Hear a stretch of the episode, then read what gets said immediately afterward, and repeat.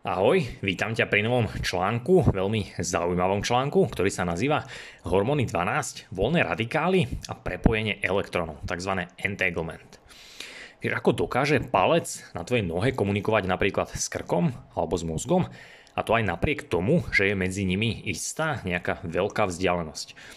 Čo ak by ti niekto povedal, že dokážu, alebo že to dokážu práve pomocou aj voľných radikálov a ich tvorbe, a dokážu to konkrétne kradnutím elektrónov, ktoré zostanú aj napriek, nazvime to, nekonečnej vzdialenosti navzájom v kontakte. Dnešný článok ti dá množstvo odpovedí aj na tieto otázky, ktoré som práve načrtol. Tiež ti dá odpovede aj na alebo dozvieš sa skutočný dôvod, prečo je napríklad známy hormón, stresový hormón kortizol, denný hormón, zatiaľ čo je melatonín nočný hormón, alebo sú označované ako denný a nočný hormón. Takže máš sa na čo tešiť. Tu je krátky sumár článku, čo sa dnes dozvieš a na čo sa pozrieme. Ukážem ti, čo sú voľné radikály, ako vznikajú, veľmi pekne, veľmi laicky, aj odbornejšie, uvidíš tam množstvo, množstvo obrázkov, ak sa chceš teda aj na článok prekliknúť. Tiež sa pozrieme na to, koľko elektrónov musí mitochondria reálne stratiť, koľko schválne ukradnúť, aby voľné radikály vytvorila. Ukážem ti presne, koľko alebo ktorý elektrón vezme, aký voľný radikál vytvorí. Uvidíš, ako mitochondria prirodzene, bez akýchkoľvek anti- antioxidantov tieto voľné radikály následne vie aj odstrániť, ak potrebuje. Ukážem ti, čo je to spin elektrónu, vec, ktorá sa trošku možno týka kvantovej mechaniky, no dnes uvidíš veľmi laicky, prečo je aj v tvojom tele a v tvojej biológii veľmi dôležitá. Pozrieme sa na to, čo je to prepojenie týchto elektrónov, tzv. entanglement z angličtiny, ako to funguje a ako pomocou tohto prepojenia dokáže naše telo naozaj komunikovať nazvime to na akúkoľvek vzdialenosť. A tiež ti teda ukážem, ako naozaj súvisia hormóny, niektoré hormóny v našom tele a prečo je práve kortizol vylúčovaný našim telom prirodzene ráno, zatiaľ čo melatonín, známy hormón, je prirodzene vylúčovaný v noci. Čiže musí tam byť nejaká súvislosť a nejaké prepojenie. Práve dnes ti tieto veci ukážem.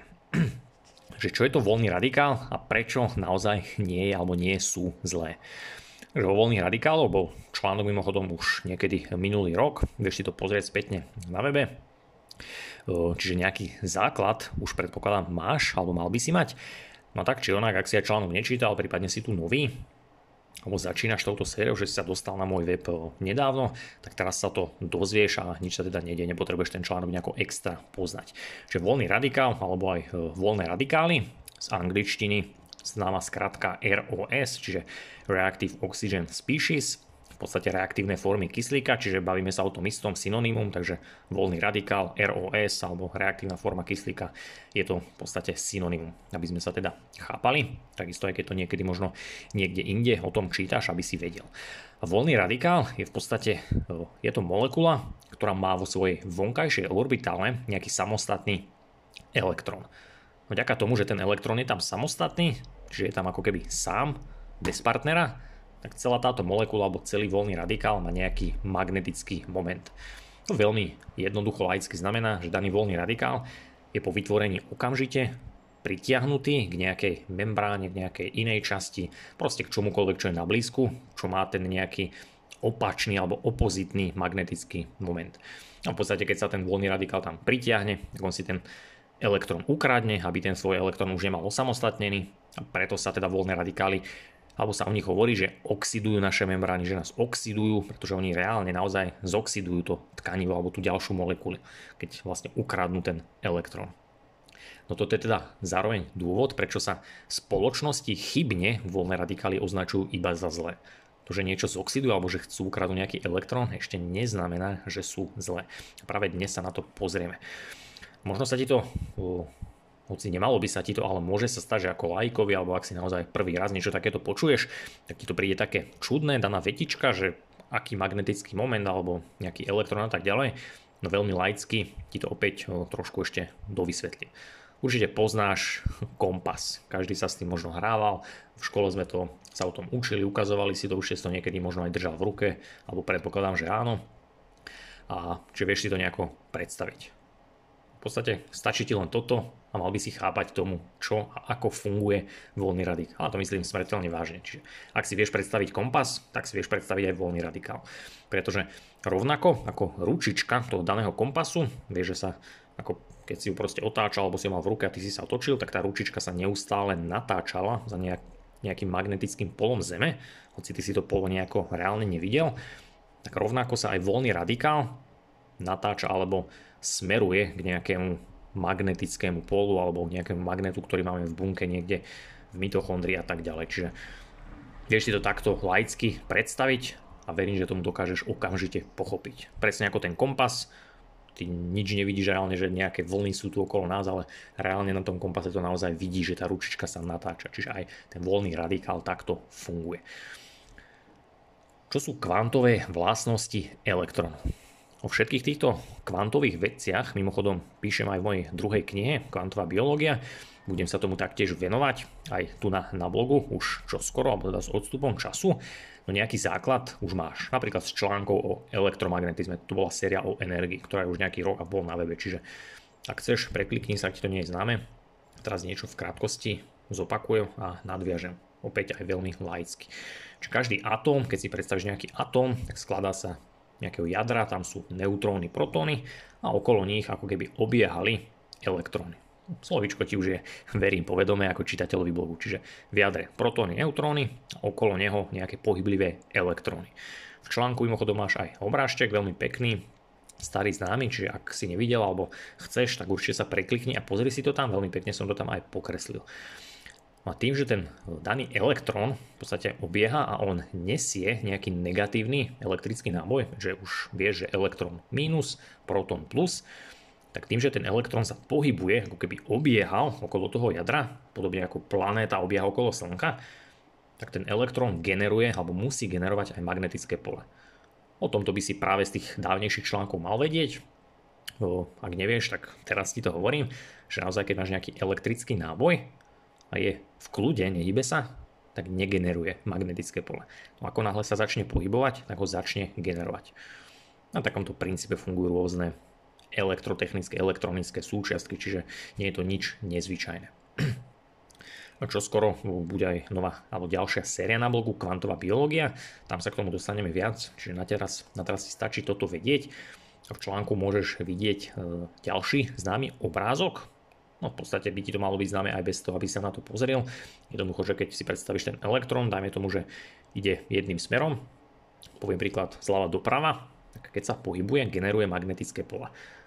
Ale taktiež generuje nejaký elektrický, alebo elektrický tok. A tieto polia sú v podstate kolme na seba, to znamená, dajme tomu zľava doprava, nejaké elektrické pole alebo ten elektrický tok a tým pádom 90 stupňov natočené, to znamená z hora dole, sa generuje magnetické pole. Čiže je tam nejaký ortogonálny 90 stupňový vzťah a to nie je náhoda, pretože je to veľmi dôležité. A keď si tento obiehajúci elektrón, alebo môžeš si ten obiehajúci elektrón predstaviť jednoducho aj ako magnet. Vieš, že každý magnet, máš určite možno niekde doma na chladniče magnet, tak ten magnet má vždy plus má aj mínus. A čo to znamená? Že ten plus sa vždy priťahuje k tomu mínus. A keď zazdáš rovnaké magnety, povedzme plus plus, minus minus, tak tie sa zasa odpuzujú. A rovnako je to aj s elektrónmi. Čiže keď má povedzme laicky jeden elektrón plus, druhý nejaký minus, alebo povedzme proton, tak sa k sebe pritiahnu a zase opačne, keď sú rovnaké, tak sa odpúdzujú. Čiže presne ako magnet. Ako mitochondrie tvoria tieto voľné radikály? Že teraz sa pozrieme na to skutočné epicentrum, kde tie voľné radikály vznikajú asi ťa neprekvapí, predpokladám, že nie, že týmto epicentrom sú práve mitochondrie. A ver, že ich tvorba má veľmi dobrý dôvod. Čiže najskôr sa pozrieme na to, ako ich mitochondrie tvoria. Potom sa pozrieme na ten dôvod. Mitochondria no, v podstate veľmi jednoducho tvorí voľné radikály a to tým, že kradne, doslova kradne elektróny zo svojich respiračných komplexov. No, určite už si pamätáš, na tej svojej membráne má nejaké respiračné proteíny, množstvo, množstvo krát som to vysvetľoval, ukazoval obrázky, v článku sú taktiež, že už by si to mal vedieť, alebo musíš to vedieť. V podstate mitochondria teda vie tieto elektróny aj kradnúť a tvoriť z nich voľné radikály. Čiže keď sa z jedla, povedzme uvoľní tam ten vodík, ten vodík tam uvoľní ten elektrón alebo elektróny, ktoré už preskočia na tie respiračné komplexy a prúdia, tak mitochondria ich nem, alebo nemusí z tých elektrónov tvoriť iba vodu ATP, ale môže z nich tvoriť aj voľné radikály. A tu veľa ľudí voľné radikály, podobne ako tvorbu vody, často považujú, dokonca aj odborníci, často to považujú iba za nejaký vedľajší produkt. Že ako dýchací reťazec prebieha, tak vedľajší produkt je nejaký CO2, voda, voľné radikály. No toto nie je pravda, pretože ono je to práve naopak. V článku opäť ďalší obrážtek. V tomto bode si môžeš pozrieť, jednoducho som tam načrtol, čo obrážtek mimochodom z mojej knižky, ako to asi cca vyzerá, že sú tam tie komplexy na tej membráne, s šípkou som tam znázornil, ako tam ten elektrón príde on prúdi z prvého komplexu na tretí, na štvrtý, kde už vznikne voda, ATP a tak ďalej. A jednoducho mitochondria naozaj môže ten elektrón ukradnúť a vytvoriť z neho voľný radikál. A keď mitochondria stratí, alebo teda ukradne si z toho komplexu jeden elektrón, tak tento elektrón ako keby prevedie, presunie na kyslík, ktorý je tam neustále, nazveme to poblíž po česky, teda ten kyslík je tam niekde neustále na blízku a vďaka tomu, že ten jeden elektrón ukradla, tak vznikne voľný radikál, ktorý sa odborne nazýva superoxid. Superoxid, teda zapamätaj, je strata jedného elektrónu. Čiže mitochondria stratí jeden elektrón, vytvorí sa superoxid. Keď mitochondria stratí, alebo teda ukradne potom druhý elektrón, a to či už ho ukradne z prvého komplexu, druhého a tak ďalej, tak vzniknutý voľný radikál už sa nazýva peroxid vodíka. Tento z predošlých článkov by si už mal si trošku e, pamätať alebo by ti mal byť minimálne povedomý. A je to práve tento voľný radikál, peroxid vodíka, ktorý môže zapričiniť napríklad väčší únik energie z mitochondrie. Môže zabezpečiť aj zväčšenie objemu, no tiež je to aj dôležitý signalizač- signalizačný článok. Ako si to čítal, v posledných článkoch napríklad signalizuje inzulínu, vie ho utlmiť, vie mu dať signál, aby sa tá citlivosť na inzulín udržiavala, taktiež pomáha nám s autofágiou, mitofágiou, recykláciou mitochondrií a tak ďalej. Čiže je veľmi dôležitý. Že už len v tomto krátkom odstavci vidí, že naozaj voľný radikál, vytvorený voľný radikál má svoj zmysel. A teraz sa možno pýtaš, alebo mal by si sa pýtať, že prečo to mitochondria robí, prečo si kradne alebo stráca vlastné elektróny, taktiež ako sa voči tým vytvoreným voľným radikálom môže brániť, ak ich tam povedzme bude priveľa alebo niečo sa tam pokazí a tak ďalej. A mitochondria naozaj tvorí voľné radikály schválne, pretože ich vyžaduje, potrebuje a teda logicky, už keď sa zamyslíme tak evolučne, tak musí mať aj mechanizmy, ako sa voči ním brániť, ak ich tam je priveľa alebo niečo sa stane. Čiže aj ich má, hneď sa na to pozrieme, ale zároveň už len táto vetička že vieš teda, že mitochondria schválne tvorí voľný radikál, má aj nejaký mechanizmus, ako sa voči nemu brániť, tak už len toto ti hovorí samo o sebe, že asi by si možno nemal alebo nepotrebuješ vyhadzovať nejaké, nazvime to, peniaze za nejaké externé, exogénne antioxidanty, doplnky, ktoré sa často predávajú, väčšinou nepotrebne alebo len vďaka marketingu, že možno ich nepotrebuješ, pretože tvoje telo sa s nimi vysporiada samé a ak ich tvorí, a nejak, nejaké tam povedzme ostanú, že sa nejako ne, nezničia, jednoducho tam ostanú vytvorené, tak možno preto, pretože mitochondria potrebuje. A ver či never, je to naozaj tak a hneď ti to trošku lepšie popíšem. Čiže ako sa mitochondria bráni voči voľným radikálom. Takže vnútri, v mitochondriách, ale aj v bunkách máme rôzne enzymy a konkrétne v tomto prípade v mitochondrii máme enzym, ktorý sa volá že superoxid dismutáza už teda z toho názvu, že superoxid, čiže názov toho voľného radikálu, tak by ti mal byť niečo jasné. A potom je tam druhý enzym, ktorý sa nazýva kataláza. A oba tieto enzymy veľmi efektívne zneškodňujú tieto voľné radikály. A mimochodom vytvoria z nich kyslík a dve molekuly vody. Keď sa nad tým zamyslíš, tak opäť veľké aha, že mitochondria vytvorí voľný radikál, ktorý vie pomocou neho niečo signalizovať. No keď ho tam povedzme priveľa, tak mitochondria ich zneškodní vďaka nejakým enzymom a vytvorí z nich kyslík. Kyslík vieš, že potrebujeme. A vodu. A o vode už taktiež, čo to vieš. Čiže veľmi elegantné. A najskôr sa pozrieme na to prvé. Keď sa vytvorí ten superoxid, čiže stratí mitochondria alebo ukradne jeden elektrón, tak tam zasiahne ten prvý enzym, teda tá superoxid dismutáza. ona z toho superoxidu v podstate vytvorí ten peroxid vodíka. Čiže toto je ten prvý krok. A teraz ten peroxid vodíka, tam sa potom vytvorí molekulárny kyslík, čiže to O2. A mimochodom táto dismutáza, teda tento prvý enzym, pracuje veľmi elegantne a veľmi rýchlo.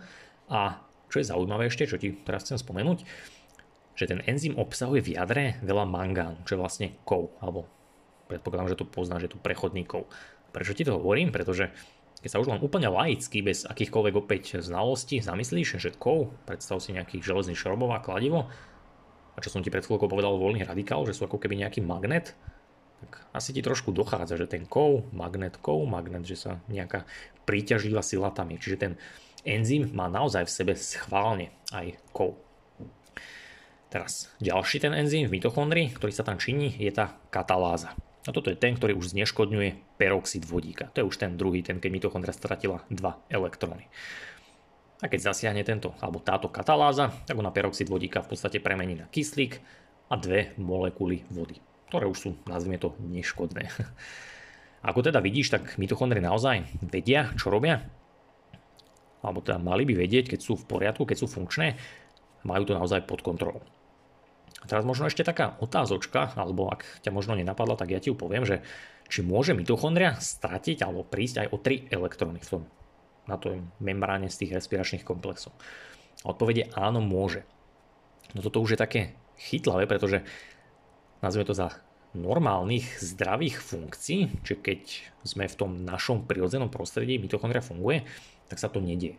Ale môže sa to stať, keď sme nazvime to pri veľkom strese, niečo sa stane, nejaká zmena prostredia, proste čokoľvek. A teraz, keď mitochondria stratí až 3 elektróny, už to nestíha zvládať mocou tých enzymov, tak vytvorí alebo vznikne nový voľný radikál, ktorá sa nazýva, že hydroxylový voľný radikál. A tento voľný radikál je už naozaj nebezpečný aj súčasťou reakcie, ktorá sa nazýva, že fentonová reakcia. V podstate ako keby reakcia so železom. Táto reakcia naozaj prebieha s prechodnými kovmi, ktoré už máme v tom tele, ako si aj počul pred chvíľočkou v tom, v tom enzyme, ale rôzne inde, vie, že hemoglobín má veľa železa, červené krvinky, proste všade možne po tele naozaj máme rôzne kovy. A keď už táto reakcia prebieha, že už vznikne tento zlý voľný radikál, tak si to môžeš predstaviť ako v podstate ako keď hodíš ten skrutkovač, ako som to pred chvíľočkou nazval, e, na chladničku.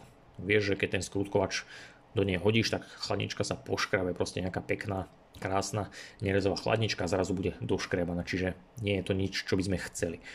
Voči tejto reakcii naozaj naše telo už nemá obranné mechanizmy a keď sa to udeje, keď táto ten voľný radikál vznikne a keď tam vyvolá tú fentonovú reakciu, tak v mitochondrii narobí obrovské, obrovské škody. Ak by si mal predstaviť, tak tie predošlé dva voľné radikály, teda ten superoxid, peroxid vodíka, keď ich mitochondria zneškodňuje, alebo tvorí, nemusí ich hneď zneškodniť, tak to sú niečo ako taká upratovacia čata. Čiže vedia niečo upratať, niečo možno trošku poprehadzovať a tak ďalej, ale sú, nazvime to také príjemné, príjemná upratovacia čata, kdežto ten zlý, ten hydroxylový voľný radikál, keď už stratíme 3 elektróny, tak ten si predstav ako granát. Čiže tie prvé dva voľné radikály, tá upratovacia čata, naozaj prídu do mitochondrie, pekne tam poupratujú. No už tento hydroxylový, tak on v podstate to rovno odpáli. To znamená, nedá žiadne hlásenie, nedá možnosť niečo poupratovať, proste bum. A mitochondru odpáli bez akéhokoľvek varovania. Čiže toto si vieš takto zapamätať.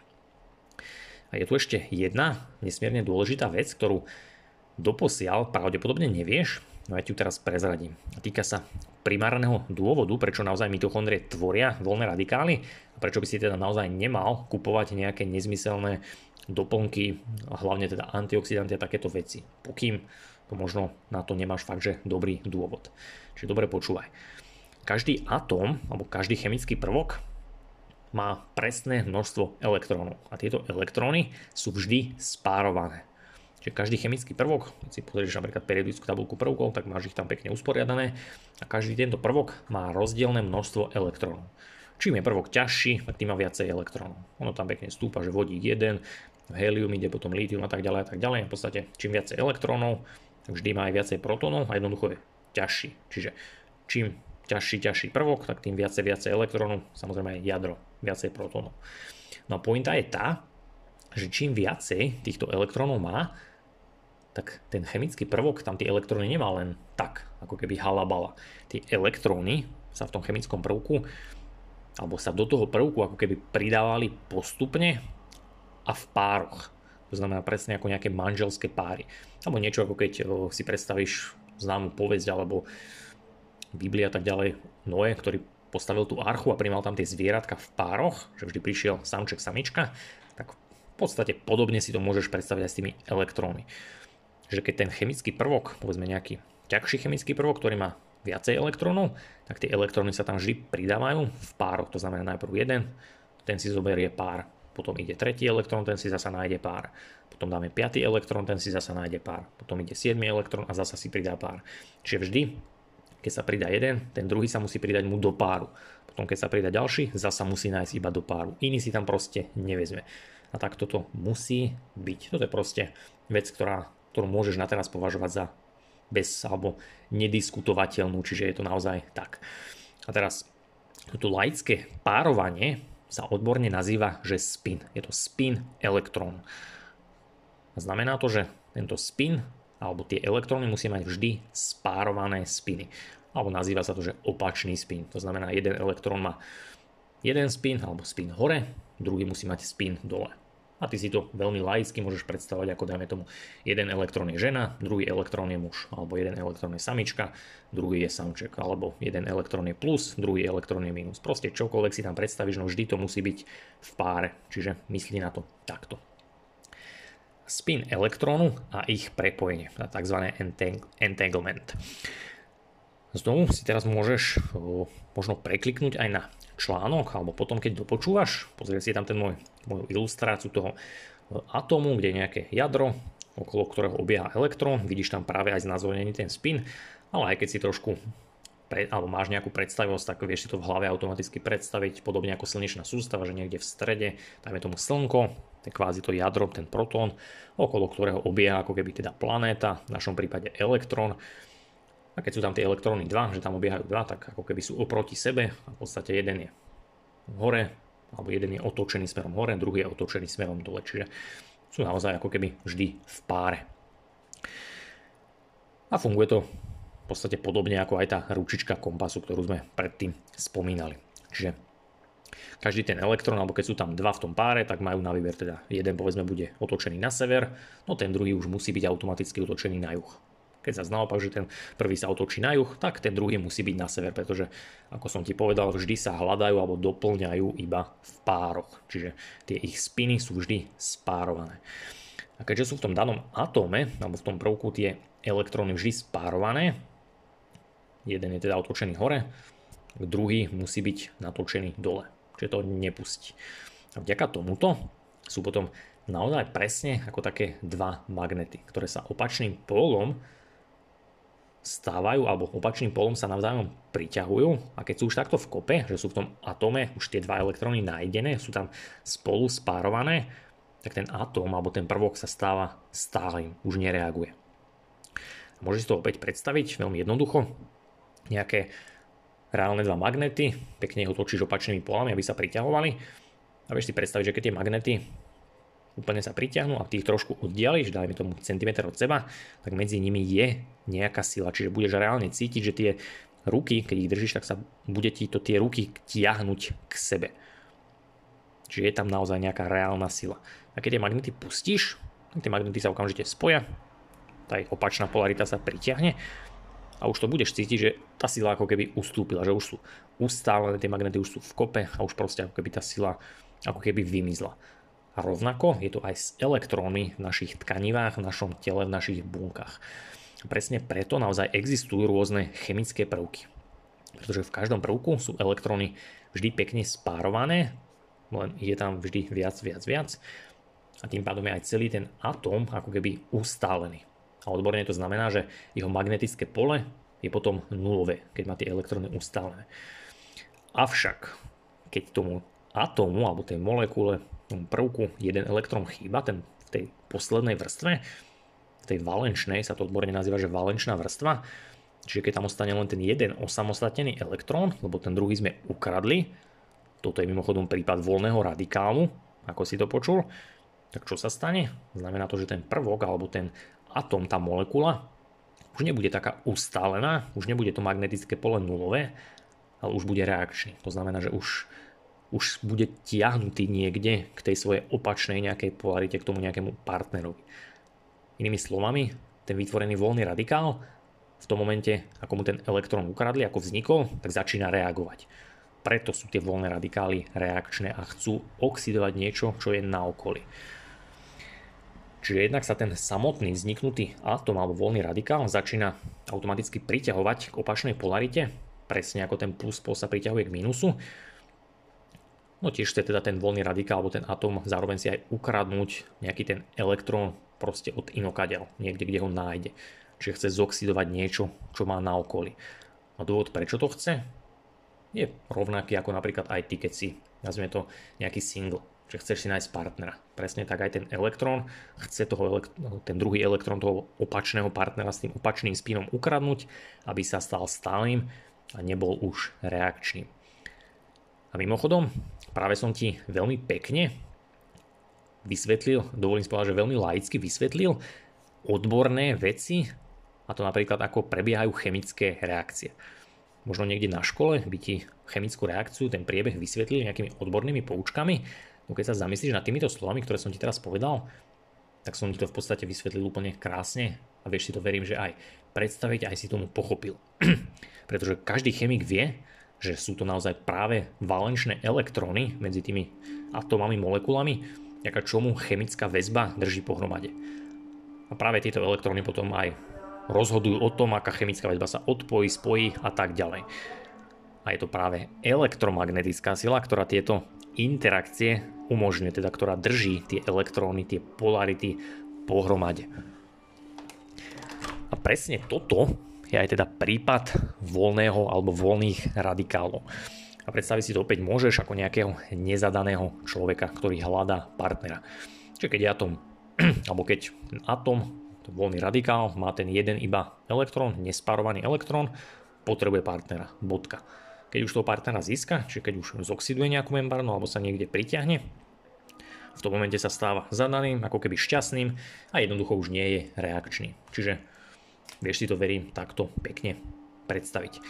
Presne preto som ti tak trošku nenápadne v úvodzovkách naznačoval aj v mnohých predošlých článkoch, hlavne v tejto celej sérii, že musíš vždy nasledovať elektróny pretože keď sleduješ elektróny, tak sa vždy dostaneš najrýchlejšie k miestu činu, ale aj k páchateľovi.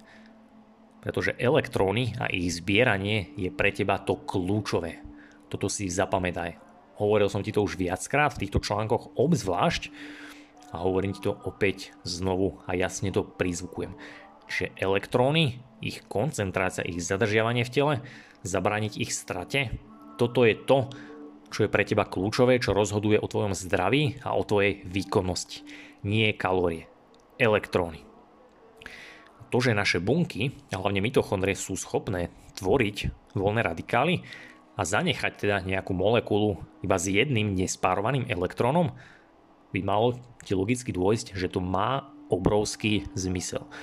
Pretože tento jediný elektrón ktorý ostane v tej nejakej bunke, tkanive a tak ďalej, ten jediný nespárovaný elektrón má obrovský, obrovský význam. A pre ty si to predstaviť ešte môžeš, ako povedzme v tvojom mobile, keď si teraz zapneš mobil, keďže predpokladám, že to počúvaš na mobile, a dajme tomu, spustíš si nejakú aplikáciu, napríklad známy Instagram, sociálna sieť, niečo tam ťukneš, tak ty povedzme klikneš na zdieľať príspevok a v tom momente sa to proste spraví. No to, čo ty nevidíš, to, čo stojí za tým, že tam beží nejaký algoritmus. Nejaké jednotky nuly, proste tisíce jednotiek nul, ktoré sú presne usporiadané a pomocou tohto ten procesor vie, ako to má vyhodnotiť a čo má spraviť. Len pomocou obyčajných jednotiek a nul, nejakého algoritmus, alebo nazýva sa to, že binárny kód. Takto funguje Windows, akákoľvek aplikácia, proste celý tvoj počítač. A teraz keď sa nad tým zamyslíš, jednotka nula, iba dve možnosti, tak predstav si teraz ten elektrón, plus minus. Elektrón môže byť otočený hore alebo dole. Nepripomína ti to trošku? Daný príklad? Pretože ver či never, nie rovnako, ale podobne naozaj tieto elektróny fungujú a presne toto je dôvod, prečo ich tvoje mitochondrie fungujú. Pretože Iba na základe presného poradia jednotiek a nul funguje napríklad celý Windows, tvoj mobil, daný Instagram, každá jedna aplikácia, ktorú si dokážeš predstaviť. A naše mitochondria robia presne to isté. S nasmerovanými elektrónmi, ktoré následne vyšľú vďaka voľnému radikálu do inej časti tela a tejto časti tela dajú signál a tá daná časť tela vie presne, čo a kedy má urobiť. A to stále ešte nie je všetko. Vďaka tomuto, že mitochondria vytvorí, alebo teda aj vyšle voľný radikál a ukradne si z vlastného dýchacieho reťazca, teda z tých komplexov, ten elektrón, tak ona dokonca ešte aj udrží tú komunikáciu medzi tými elektrónmi skrz celé naše telo. A áno, dobre počuješ, presne tak, ako som to povedal. Naše mitochondrie dokážu komunikovať s akoukoľvek časťou tela, ktorú máš na tele. To znamená, tvoja mitochondria povedzme v krku, v štítnej žlaze, ktorá musí byť funkčná, vytvoril dostatok T3, tak mitochondrie v tvojom krku dokážu komunikovať s tvojim palcom na nohe, keď sa povedzme postavíš na chladnú, vlhkú zem, povedzme v decembri a je ti zima. To znamená, že ten palec, keď niečo zacíti na tej nohe a začne ti modrať, tak tvoja mitochondria v krku sa to okamžite dozvie. A to rýchlejšie dokonca ako prejde akčný potenciál pomocou nervového zakončenia z toho palca do krku. Tvoja mitochondria sa to dozvie rýchlejšie. A dôvod prečo je práve toto prepojenie tých elektrónov a odborne sa to nazýva, že entanglement, teda prepojenie elektrónov. Kvantové prepojenie elektrónmi v tele. Teraz opäť trošku nadviažem aj na predošlé články. Podľa fotoelektrického javu, už by si mal vedieť Einsteinová práca, tak vieme, že každý elektrón dokáže absorbovať svetlo. O tomto sa nemusíme diskutovať, proste je to fakt, bola za to aj Nobelová cena udelená, Takže verím, že už ti to je jasné. Čiže elektrón absorbuje svetlo. Proton ho neabsorbuje, iba elektrón. A aj preto je pre teba kľúčové zbierať elektróny. Čiže takto, alebo takýmto spôsobom sa v podstate elektrón ako keby nabije. Nabije sa tou svetelnou energiou, keďže každé svetlo nesie nejakú energiu. Ten daný elektrón túto energiu potrebuje okamžite buď uložiť, alebo ju nejako využije na niečo, alebo ju jednoducho posunie ďalej. Podobne ako keď tá známa hra, že detko stratil rukavičku, ty označíš nejakého človeka, on povie automaticky nie, nie, nie, ja ju nemám, majú číslo to a to, ten zasa povie to a to a tak ďalej. Čiže ten elektrón tiež, to svetlo, keď ho absorbuje, tak buď ho nejakým spôsobom uloží, alebo ho hneď musí využiť, alebo ho musí presunúť ďalej. Pretože ten flow tej energie tam musí byť.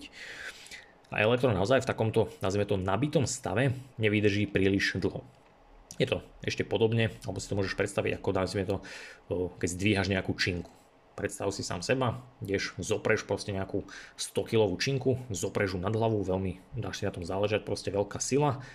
A už keď tú činku zdvihneš, vynaložil si obrovské úsilie, máš teraz v ruke proste veľkú silu, vieš tú činku, dáme tomu zahodiť, zničiť alebo rozbiť s ňou auto, urobiť dieru do asfaltu, proste tá činka naozaj, keď ju hodíš z tej výšky, ako ju máš nad hlavou na zem, vie narobiť veľa škody, čiže vie niečo vyvolať no neudržíš ju na to hlavou príliš dlho, čiže musíš okamžite buď nejako využiť, prehodiť alebo čokoľvek spraviť. Rovnako je to s tým elektrónom, ktorý sa proste nabil tým svetlom.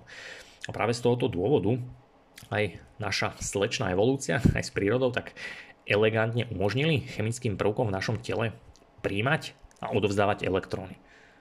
Pretože keď takýmto spôsobom, nazvime to naše telo, príjme elektrón, dajme tomu sa uzemníš, grounding, načerpaš elektróny, tento elektrón potom absorbuje svetlo a tvoje tkanivo má schopnosť tento elektrón s tým svetlom presunúť ďalej. Alebo to svetlo medzi tými elektrónmi presúvať ďalej.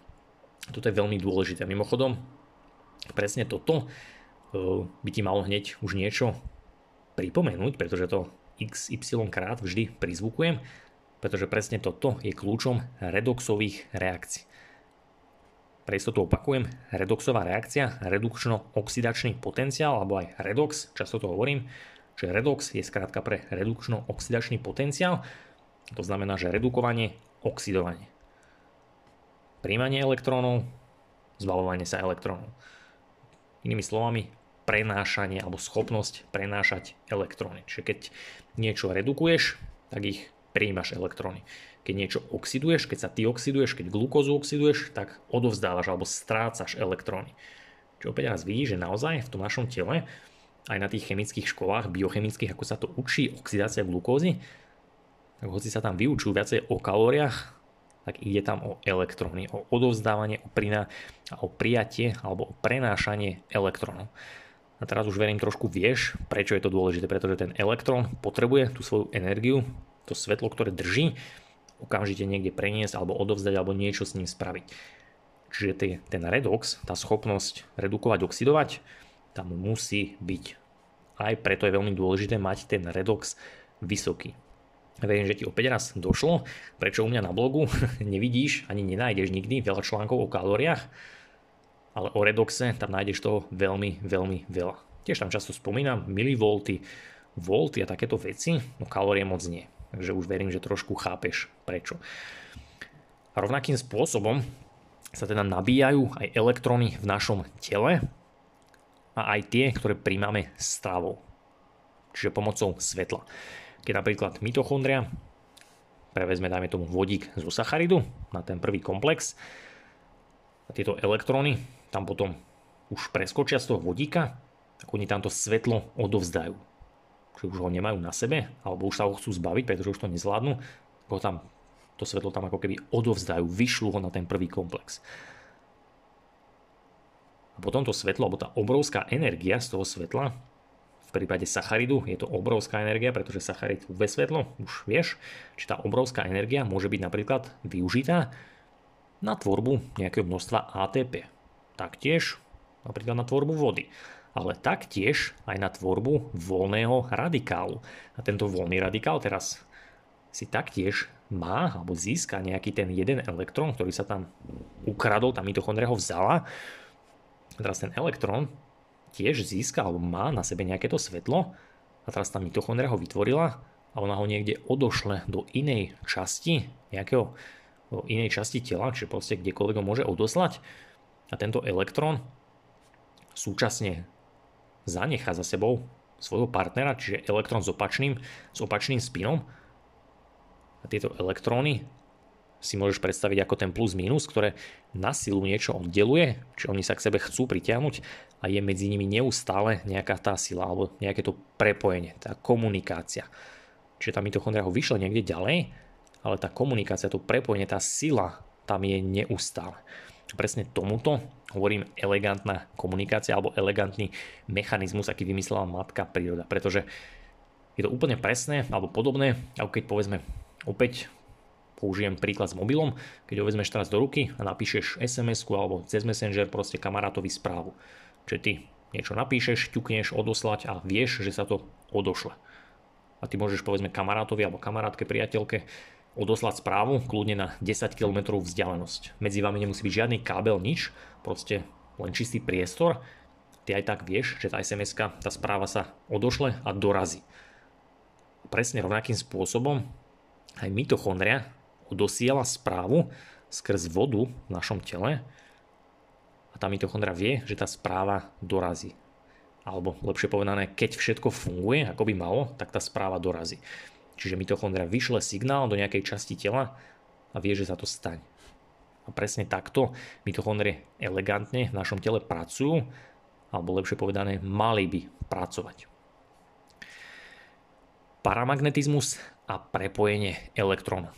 V posledných článkoch som ti tiež trošku taktiež načrtol, e, čo je to paramagnetizmus. A dnes sa k tomu vrátim, zopakujem, pretože je to dôležité. Čiže paramagnetizmus, alebo začne takto. Molekulárny kyslík poznáš, to je to O2, to čo dýchame, staré známe. To čo možno nevieš, ak si tie staré články nečítal, takže tento molekulárny kyslík, teda to O2, tak on je paramagnetický. Čo to znamená? V podstate toľko, že sám o sebe ten kyslík, teda to O2 je stabilné, no hneď ako je okolo neho nejaké magnetické pole, tak ten kyslík je k nemu pritiahnutý. To je v podstate to, čo znamená paramagnetizmus. No a je to práve molekulárny kyslík, teda to O2, z ktorého vznikajú voľné radikály. Čiže sa zamyslí, pretože by ti malo niečo veľmi zaujímavé dôjsť. Presne preto funkčné mitochondrie kradnú tie elektróny z tých vlastných respiračných komplexov, pretože tým, že ho ukradnú, tak oni odlúčia tých elektrónov svojho partnera a vytvoria daný voľný radikál. A teraz tento vytvorený voľný radikál, daný napríklad ten superoxid, ten keď zmizne alebo ukradneme jeden elektrón, tak ten superoxid je, hádaj čo, je taktiež paramagnetický. A čo to znamená? Presne to, čo som povedal vetičku predtým, že je sám o sebe stabilný, no hneď, ako je okolo neho, nazvime to nejaká magnetická nestabilita alebo cíti niečo, tak je k nemu tiahnutý. Čiže mitochondria ho vytvorí a ona ho vyšle alebo chce ho niekde vyslať, kde je nejaké, nejaké iné pole alebo niečo sa tam proste deje.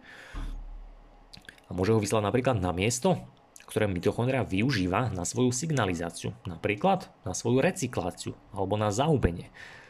Čo je pomerne zaujímavé. Čiže mitochondria môže tento superoxid vytvoriť, ten superoxid sa stane paramagnetickým a môže ho vyslať niekde napríklad na nejaké nejakej membráne, ktorá tvorí alebo vysiela nejaké magnetické pole. V tej membráne tá mitochondria vie, že tam je nejaký samostatný elektrón Možno to bude napríklad membrána týkajúca sa toho obrovského komplexu minos, ktorý sme si spomínali, ktorý je zodpovedný za autofágiu alebo apoptózu mitochondrie. Toto sa môže stať napríklad v našich imunitných bunkách, v bielých krvinkách alebo nejakých T lymfocytoch. Čo to znamená, že tieto bunky tvoria schválne voľné radikály, pretože keď si predstavíš, napríklad ty ochorieš a prídeš lekárovi, on ti zmeria biele krvinky, tak zistí, že máš zrazu v krvi veľa leukocitov. A ten dôvod je ten, že to krvinky sa veľmi rýchlo vytvoria, oni zaujmú ten patogén, no hádaj, čo potom oni s tým patogénom musia spraviť, o čom málo ľudí nevie. Oni podstúpia apoptózu, to znamená bunkovú smrť. Oni vtedy tvoria extrémne množstvo voľných radikálov, preto vtedy obrovsky, obrovsky veľa spalujú vitamín C, glukózu, využívajú pentozový cyklus, dobre počuješ, pretože tvoria extrémne množstvo voľných radikálov skrze reverzný tok elektrónov a práve vďaka tomu signalizujú apoptózu. Čiže oni zaujmú ten patogén a s ním sa potom zahubia. Čiže opäť raz vidíš, že vtedy potrebujú vytvoriť veľa voľných radikálov. Keby ich nevytvorili, tak ten patogén nemusia zahubiť a môže vyvolať nejakú vážnejšiu infekciu. A toto je veľmi dôležité. Čiže ten, napríklad ten peroxid vodíka nemusí byť len na to signalizovanie inzulínu, ako som ti to v posledných článkoch ukazoval, ale teraz už vieš, že môže fungovať napríklad aj na pomáhanie imunitným látok, ale taktiež na, alebo na ovládanie autofágie a apoptózy, alebo teda mitofágie, mypoptózy. A tieto dva procesy a hlavne autofágia je niečo, čo je kľúčový proces v našom tele. Je to proces, ktorý rozhoduje o živote a zdraví. O tvojom živote a o tvojom zdraví. A takisto aj o tvojej teda výkonnosti. Autofágia alias recyklácia mitochondrií a voľné radikály. Čiže na tej vnútornej membráne mitochondrie je niečo, čo sa nazýva minos. Toto som ti už mimochodom spomínal v dávnejších článkoch, trošku načrtol.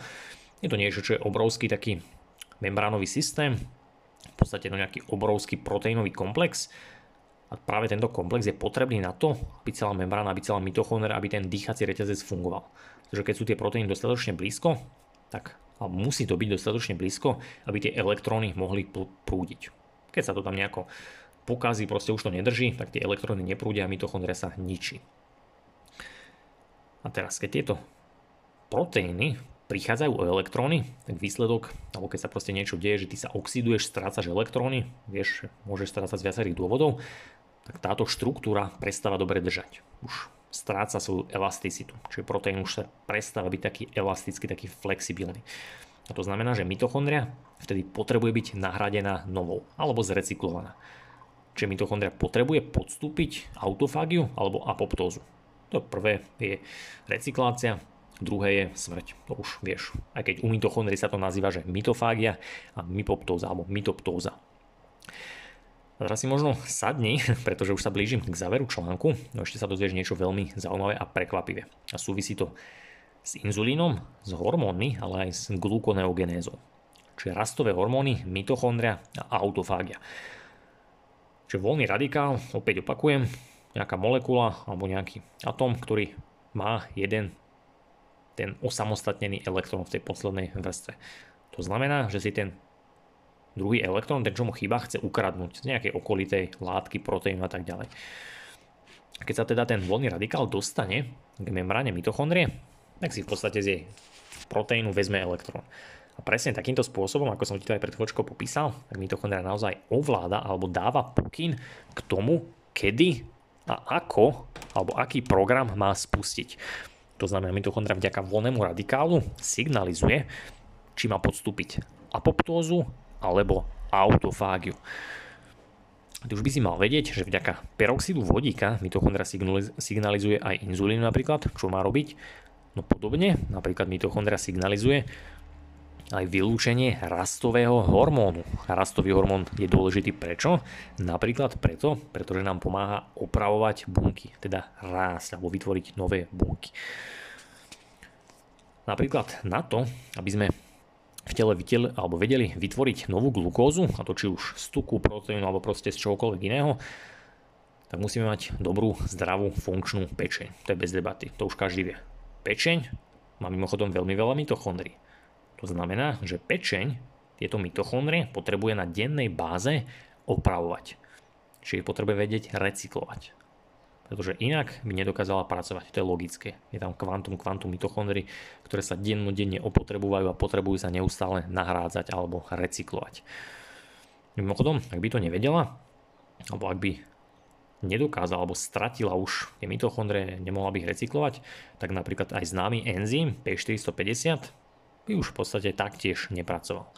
Čo to znamená? Že človek alebo živočích prestane napríklad dobre zvládať chlad, nebude si dobre tvoriť vlastnú glukózu, takisto ketolátky, no taktiež prestáva detoxikovať, no taktiež prestáva tvoriť pregnenolon, ale aj ďalšie steroidné hormóny a rôzne ďalšie veci. Čiže tá pečeň je naozaj dôležitá.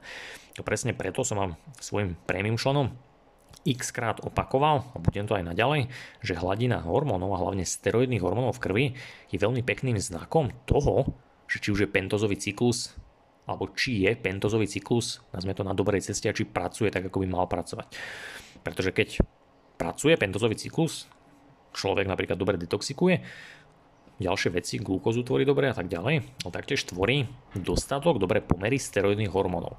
To taktiež znamená, že ten človek vtedy dobre a efektívne tvorí vlastný glykogén a to aj bez prístupu k sacharidom, dokonca aj nalačno. A to napríklad, alebo to ten človek živočích využíva napríklad v zime. Dôvod je ten, že glukoneogenéza, teda tvorba novej glukózy, vyžaduje aj zvýšenú hladinu rastového hormónu. To je tzv. growth hormón, teda skratka GH, určite poznáš. A čo je zaujímavé, tak táto, alebo vysoká alebo zvýšená hladina rastového hormónu je vždy sprevádzaná autofágiou pečene. Mnohé štúdie, keď si preklikneš článku, tak naozaj poukazujú na to, že tento Rastový hormón pôsobí prostredníctvom svojho receptora v pečení a pomocou neho potom vyvoláva autofágiu. A vďaka tomu následne zefektívňuje celý pentozový cyklus, taktiež zefektívňuje tvorbu steroidných hormónov, tvorbu alebo vlastnú produkciu glukózy a taktiež rôzne ďalšie veci. A aj preto je v pečení napríklad známy enzym, alebo dôležitý enzym, nie pre každého je známy, ktorý sa nazýva, že, alebo skratka je, že PPCK, on sa nazýva, že fosfoenolpyruvat carboxyxyláza, taký dlhý názov, ale tento enzym je dôležitý z toho dôvodu, pretože sa stará o to, že nám nikdy nedôjde v krvi glukóza. Veľa ľudí sa o to bojí, alebo keď sme boli mali, sa to zvyklo hovoriť, že idete niekde na hory, na turistiku, musíte mať so sebou čokoládku, keksik, aby vám náhodou neklesla glukóza v krvi. No je to jeden z najväčších omylov modernej doby, alebo nazvime to posledných dvoch storočí, pretože my máme v sebe všetky mechanizmy, ktoré sa starajú o to, že nám táto glukóza nikdy nedôjde. A práve tento enzym PPCK, skrátka pečeň, to množstvo mitochondrií, ktoré neustále podstupujú autofágiu, nazvime to na dennej báze, sa o to starajú a vďaka, alebo aj vďaka tomu, že vedia využívať rastový hormón a autofágiu, teda aj voľné radikály. Čiže chcem, aby si to mal na mysli, aby si to pamätal, prípadne to vieš niekomu povedať, vysvetliť alebo ho prípadne odkázať na článok, keby ti na budúce niekto povedal, že potrebuješ nejakú čokoládku, aby ti náhodou neklesla glukóza, aby si neodpadol a tak ďalej. Keď si zdravý, tak sa to nikdy stať nemôže. Skôr naopak. Keď to budeš takto robiť dlho, dlhodobo, že budeš proste neustále niečo konzumovať, nejaké čokoládky, tak skôr takýmto spôsobom si rýchlejšie privodíš tu, nazveme to, zhoršený stav pečenia. Čiže ďalšia dôležitá vec, toto je niečo, čo už taktiež som členom spomínal v nedávnych Q&A webinároch, hovorím to aj teraz, že je to práve noc, teda náš spánok a obzvlášť REM spánok, teda tá dôležitá fáza spánku, kedy naše telo spúšťa najviac autofágie. A tiež je to práve tento čas, keď naše mitochondrie prepájajú najviac voľných radikálov. A tiež je to teda táto časť spánku, ten REM spánok, kedy naše telo najviac komunikuje a zároveň sa regenerujeme alebo regenerujeme všetky nefunkčné tkanivá a nahrádzame ich novými. A áno, dobre počuješ, pretože ak máš kvalitný spánok, ktorý máš kvalitný iba vďaka tomu, že tvoj cirkadiálny rytmus bude pracovať, tak si zapamätaj, že ty ako človek si schopný sa neustále regenerovať a opravovať nielen tkaniva, ale aj svoje mitochondrie. Dôvod, prečo sa to deje práve v spánku, je ten, že vtedy je tma, dobre počúvaj, a keď je tma, tak nemáme k dispozícii žiadny exogénny, teda vonkajší zdroj svetla. A tu myslím žiadny, pretože takto to bolo počas 3,8 miliardy rokov evolúcie. A práve preto, že v noci počas tmy nemáme takéto exogénne svetlo, tak práve vtedy dokážu naše mitochondrie dokonale využívať tieto dva elektróny, ktoré rozpoja, vytvorí nejaký radikál, alebo proste ich odpojí, toho jedného partnera od druhého, odlúči ich a jeden povedzme vyšle sem a druhý na opačnú stranu tela. A presne takýmto spôsobom naše telo dokáže narušiť stabilitu elektrónu alebo dokáže tie elektróny využiť. No ak je v okolí nejaké, nazvime to, exogéne alebo nejaký zdroj svetla napríklad v noci, ktorý by tam nemal byť, tak teraz, keď si zoberieš opäť ten fotoelektrický aut, ten elektrón to svetlo absorbuje a to svetlo mu niečo vtedy spraví. No počas tej noci, keď je naozaj, nazvime to také úplne ticho, čo sa týka nejakého šumu, elektromagnetizmu alebo proste svetla, tak vtedy sa to nemá diať. Evolúcia to takto uspôsobila, pretože počas toho vývoja tých miliard rokov to vždy tak bolo. Čiže aj preto si potrebuješ dávať záležať na svoju spálňu, prioritne na spálňu a na svoj spánok. Pretože v tej noci to prepojenie tých elektrónov je extrémne, extrémne dôležité. A keď si naozaj v tme, máš dokonale zabezpečenú spálňu, máš tam nejakú povedzme klietku alebo proste naozaj všetko voľnenie, svetlo je odstránené, tak tie elektróny naozaj vtedy dokonale komunikujú, vedia sa odlúčiť, komunikovať v tom tele, regenerovať tie tkaniva a tak ďalej a tak ďalej keď je tam niečo exogénne, nejaké svetlo, vlnenie, tak to vie narušiť tento proces. Ak mi neveríš, tak tu máš maličký dôkaz. Práve preto je REM spánok, toto každý vie, tak je to jediná fáza spánku, kedy sa okrem našich očí nehybe absolútne nič, pretože ľudia sú počas REM spánku paralizovaní. Ak mi neveríš, tak sa spýtaj najbližšie nejakého lekára alebo sa to nájdi na internete. Aj preto sa tu volá, že REM spánok, Rapid Eye Movement, pretože naozaj v tejto fázi spánku celé tvoje telo, svalstvo je úplne paralizované, nedokážeš sa pohnúť, no hýbu sa iba tvoje oči. Lebo tvoja biológia sa totižto postarala o to, že v noci, keď je tma, kedy nie je žiadne svetlo exogéne, tak sa postarala o to, že nie len, že budeš v tme, ale dokonca ťa ešte aj paralizovala, aby úplne sa zabezpečila na 100%, že ty ako celok sa nebudeš hýbať. Ale vďaka tomu môže využiť pohyb týchto nazve to spárovaných elektrónov, ktoré oddeli a pomocou ktorých počas tej noci toho spánku dokáže komunikovať a dokáže regenerovať každé jedno tkanivo v tvojom tele, ktoré potrebuje byť zregenerované. No čo k tomu potrebuje? Tmu, uzemnenie alebo dobre spánkové, nazvime to podmienky, spánkovú hygienu Taktiež nesmieš mať vtedy žiadne umelé svetlo, ale ani vlnenie. A vďaka tomuto v noci naozaj využiješ práve toto čaro prepojenia elektrónov aj voľných radikálov. A ver či never, tak tieto elektróny pre, prenášame v tele aj pomocou hormónov. Toto je ďalšia vec, ktorú ti dnes ešte k záveru článku pospájam. Pretože ak v noci svetlo napríklad máš k dispozícii nejaké exogéne, ako je to u moderných ľudí pomerne časté, dajme tomu, vieš to predstaviť, že zaspáva pred obrazovkou televízora, bez okuliarov, odhalenia a tak ďalej, tak jednoducho tieto procesy, ako som ti to vravel, tá regenerácia mitochondrií sa nedieje, ono sa to deň za dňom proste neudeje a ten človek v priebehu rokov, čo sa stane? Jeho mitochondrie sú zničené v pečení, v rôznych tkanivách, vo svalstve potom nedokážu oxidovať tuk ani glukózu a ten človek zrazu zistí, že čo?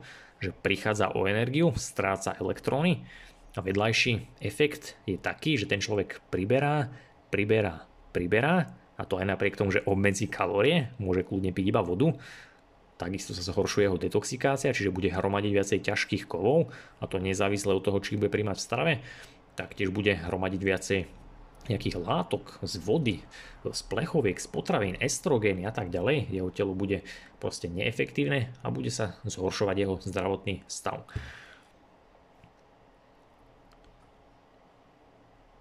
Cukrovka a zlý spánok. Verím, že teraz už trošku rozumieš, prečo som ti jasne a zrozumiteľne v poslednom článku ukázal, že cukrov, alebo problém cukrovky naozaj nie je problém cukru alebo stravy celkovo pretože problém cukrovkárov sú zničené mitochondrie a hlavne zničený prvý komplex v mitochondrii.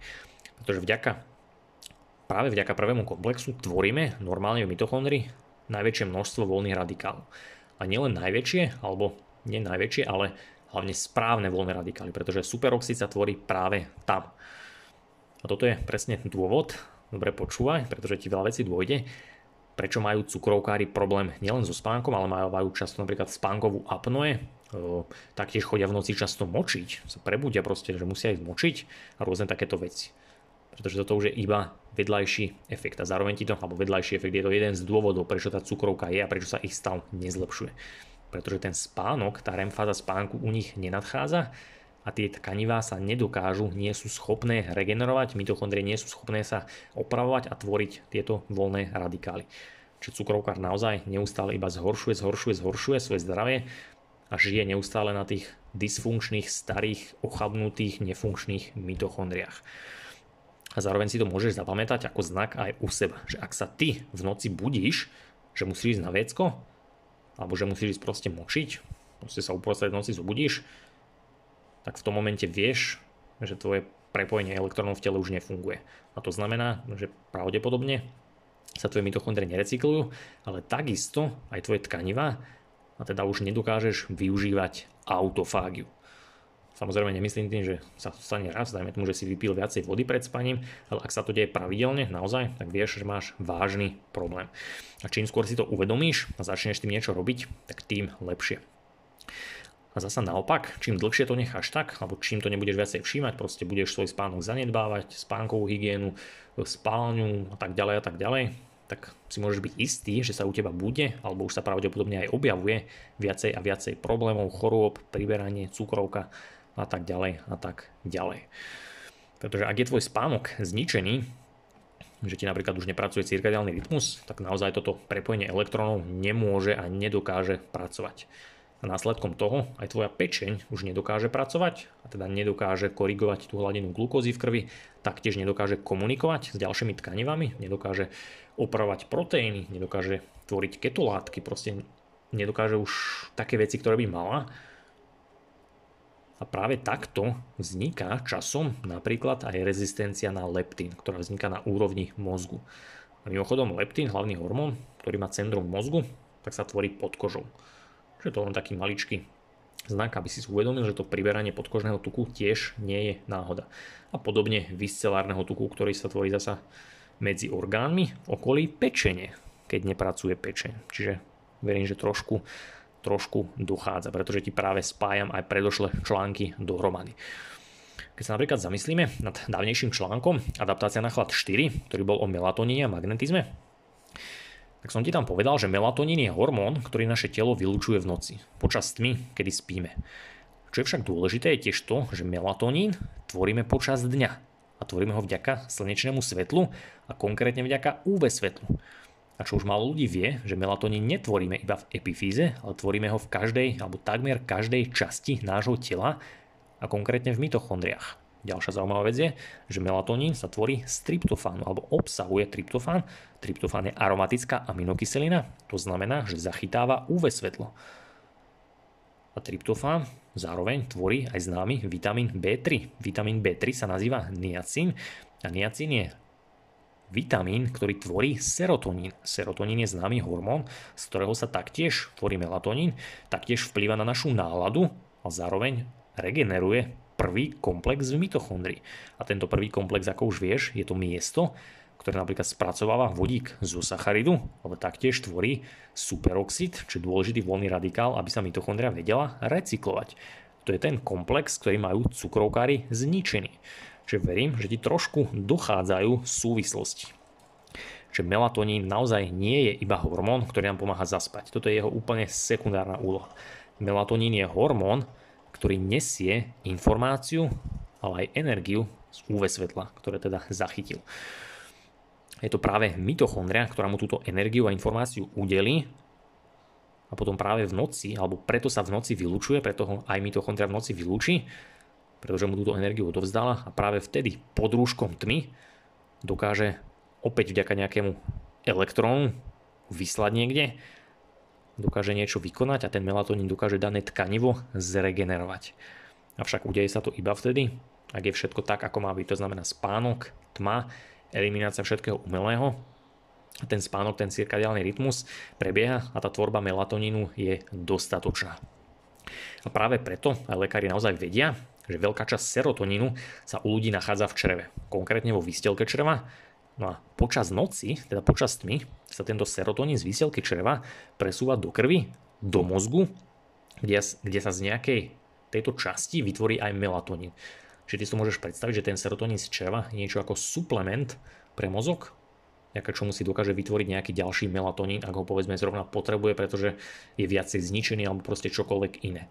A teraz oba hormóny, aj melatonín, aj serotonín, však vyžadujú UV svetlo. A to UV svetlo máme k dispozícii iba kedy? Iba cez deň a iba zo slnka. Pretože žiadna moderná umelá obrazovka UV svetlo nevyžaruje. Toto si zapamätaj.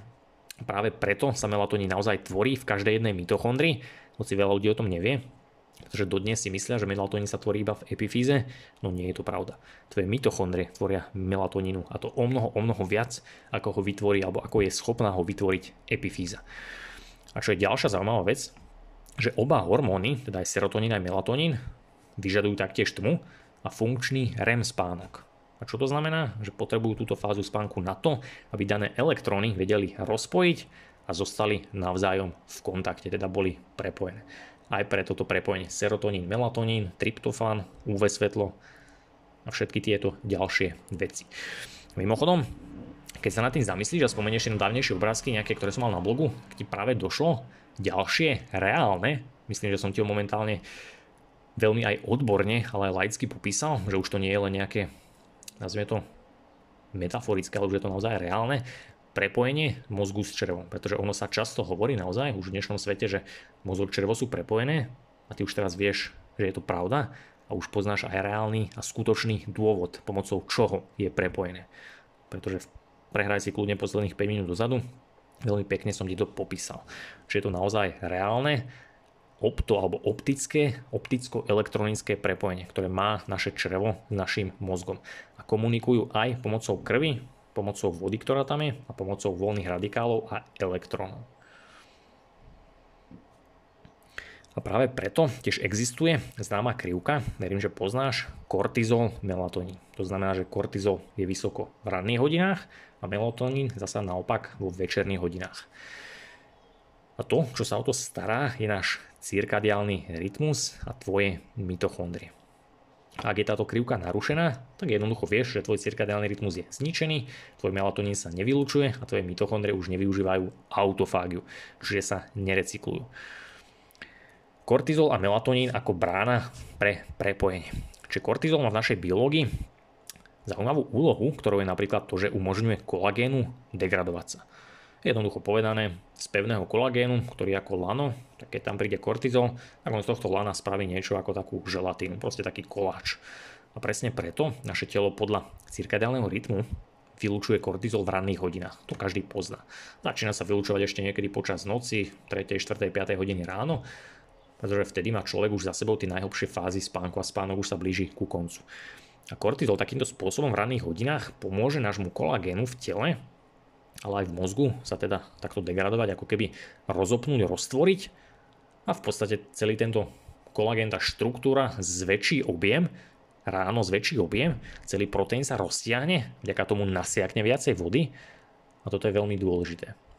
Pretože ranných hodinách svítá slnko a to nie je náhoda. Pretože to, že sa ten proteín zväčší, zväčší objem, nasiakne tú vodu, tak dokáže zachytiť viacej tohto vychádzajúceho svetla. A kortizol je teda v podstate zodpovedný, ako keby za také prvotné v tých ranných hodinách roztiahnutie našich buniek aj v mozgu nejakých tých častí, ktoré ako keby driemali, pretože počas noci sme naozaj, naše telo je viacej zakondenzované, to znamená scvrknuté, stiahnuté. Je to aj vďaka melatonínu, aj vďaka chladu, vďaka zvýšenej gravitácii, proste vyššiemu magnetizmu. A kortizol naozaj takýmto spôsobom ráno roztiahne naše tkaniva, zväčší ich a vykoná niečo ako taký mimozmyslový alebo autonómny stretching našich častí tela.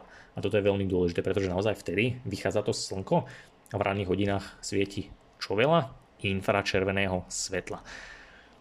Čiže kortizol v podstate spraví niečo podobné, hlavne nášmu mozgu, čo by si mal urobiť ty, čo napríklad robia mačičky, intuitívne ráno, natiahnú sa. Čiže aj kortizol ti strečne, vykoná stretching v svojich častiach tela, hlavne v mozgu, ráno. A má to svoj zmysel. A ver, že má zmysel aj u teba, keď ráno robíš nejakú formu stretchingu. A ideálne pred nejakým zdrojom infračerveného svetla. A tým najlepším zdrojom je slnko a grounding.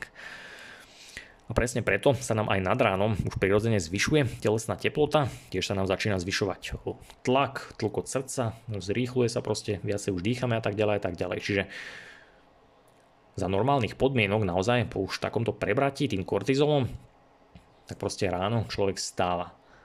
A nie je teda, alebo už by ti mal byť jasné, že to nie je náhoda, že sa to takto deje cirkadiálne, pretože ráno vychádza slnko, ten živočích sa postaví na bosú vlhkú zem, keďže je rosa, lepší grounding, slniečko, infračervené svetlo, voda sa tam nasiakne, viacej exkluzívnej zóny a tak ďalej a tak ďalej. Verím, že ti nemusím všetko takto servírovať, čiže začni už trošku používať aj vlastnú hlavu a začni už trošku chápať tieto súvislosti, pretože ich viacej ako by sa zdalo, ale zároveň to nie je až také ťažké na pochopenie. Aj preto tieto články sú takéto, možno trošku pre niekoho dlhšie, no keď si šikovný a keď ti naozaj záleží na pochopení svojho tela, svojho zdravia, svojej výkonnosti, tak verím, že to zvládneš. Ten jeden článok možno za týždeň, občas možno dva sa dajú zvládnuť a veľmi veľa ti môžu pomôcť. Presne kvôli tomuto sa melatonín naozaj vylúčuje v noci pod rúškom tmy a práve keď prebieha náš REM spánok a naše telo je paralizované. A naopak teda kortizol, ten stúpa ráno, kedy sa spánok blíži ku koncu.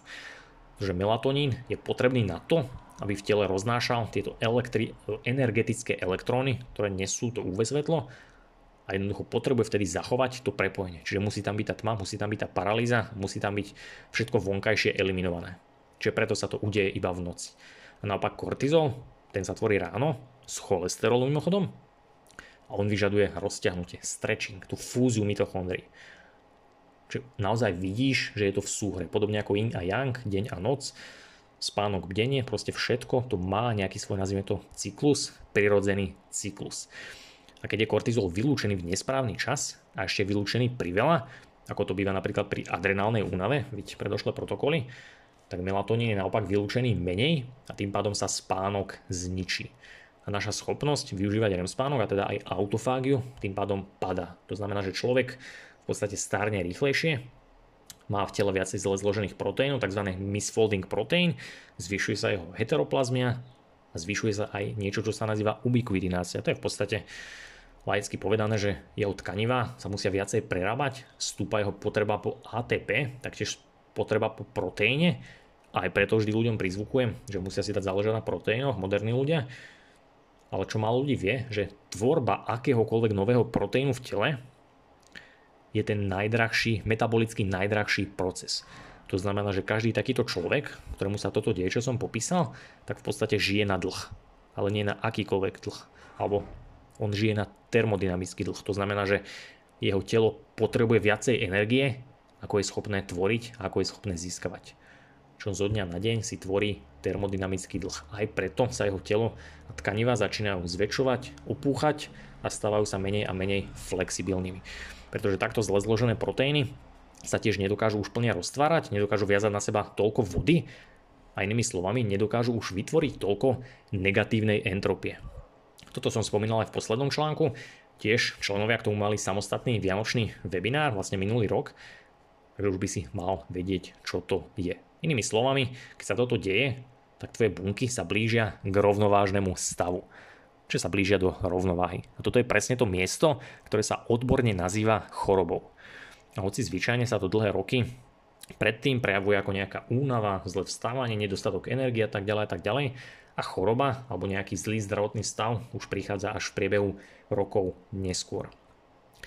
A práve preto mi je dosť ľúto, bohužiaľ, keď často vidím, môžete mi dať za pravdu, že ľudia ospevujú nejaký rovnovážny stav a to hlavne ľudia, ktorí sa riešia iba kalórie.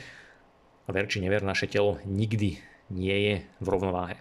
Hoci do tohto stavu sa dostane, keď sme mŕtvi pretože je to práve naopak. Naše telo sa drží alebo drží veľmi ďaleko od rovnovážneho stavu a využíva na to chaos, inými slovami neporiadok. Ono tento neporiadok drží na poriadku, toto je to, čo sa odborne nazýva negatívna entropia.